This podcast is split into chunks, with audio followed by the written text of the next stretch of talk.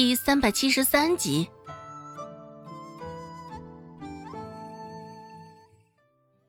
一旁的董庆海听着，也是忍不住侧目而视。陈老脸上还带着那般难以教化的执拗，当真是冥顽不灵啊！董庆海心里想到。小四听了也是忍不住为周芷打抱不平。陈老，你会不会说话？周芷还不是为了你？你这种人还真是没有一点医德。刚刚陈四揍你，周芷就不应该救你。小四这话一出，周围附和的声音也不少，对着陈老俱是一阵的指指点点。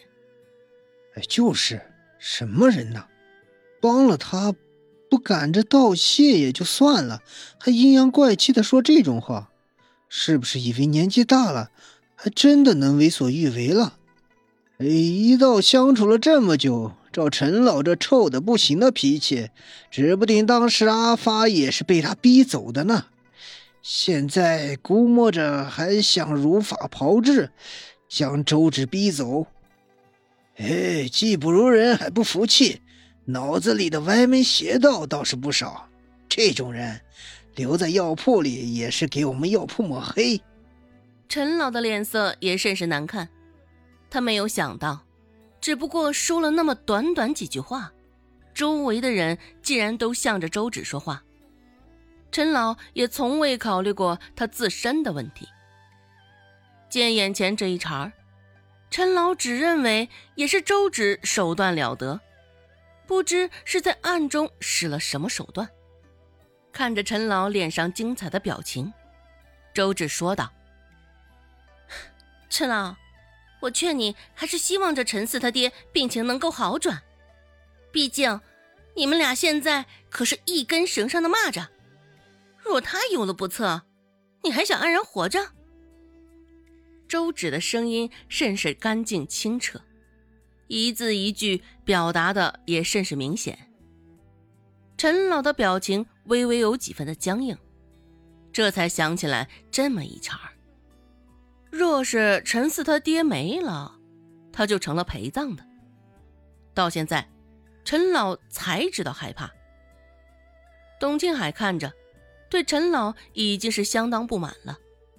他不常在药铺，没想到这陈老竟给他惹了这些麻烦。不过，董庆海不满的还是陈老这态度，不光光是他阴阳怪气挤兑周芷，着实没有良医该有的样子及表率。更何况，而这陈老未免也太将自己当回事儿了。正当这仁惠堂的主人是他，大家都看着他的脸色行事了，这是想翻天呢。想到这儿，董庆海甚是复杂的瞧了眼陈老，重重的叹了口气，招了陈老与周芷一道进屋好好聊聊。陈老与周芷坐在一道，两人之间隔得远远的，这也是碎了周芷的愿。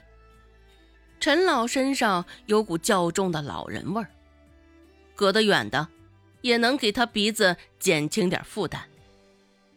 陈老坐得甚是端正，后背也是挺得笔直，两手甚为慎重地放在膝盖上，而一旁的周芷坐姿却是比较放松，两只手顺从心意，随意地搁在桌上。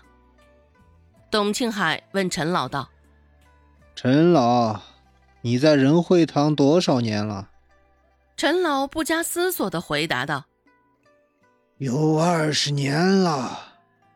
今年刚好就是在仁惠堂的第二十个年头，能够这般清晰忆起这个数字，也主要是陈老拿着这事儿提醒自己，也是提醒药铺里的伙计。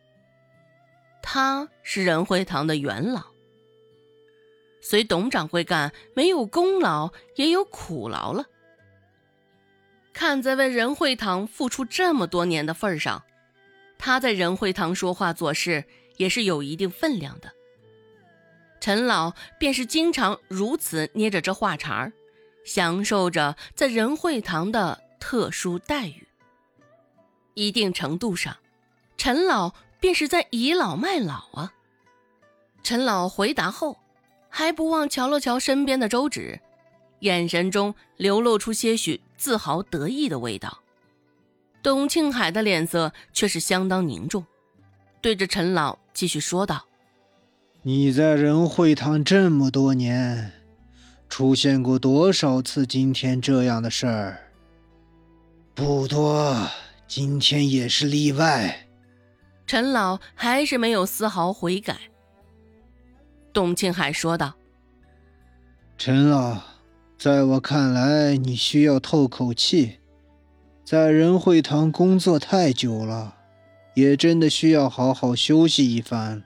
陈老一听，又气又急，这不明摆着要他走人。陈老扯着嗓子指责道：董掌柜，你这话是什么意思？我为仁惠堂付出这么多，现在你怎么翻脸不认人？要让我走就让我走。董庆海板起脸，刚刚还残存的些许温和，现在也一并收敛了去。陈老，仁惠堂是我的，我不可能看着他被你砸坏了招牌。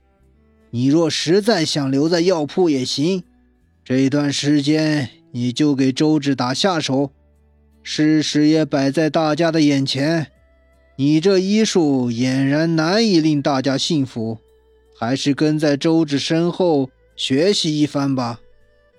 听到最后，陈老脸上的神色更是难看了。什么？给这小丫头打下手？董掌柜，你这是在开玩笑吗？想要从董庆海的脸上找到开玩笑的意味，只是没有。董庆海板着一张脸，很是严肃。本集播讲完毕，感谢您的收听。感兴趣别忘了加个关注，我在下集等你哦。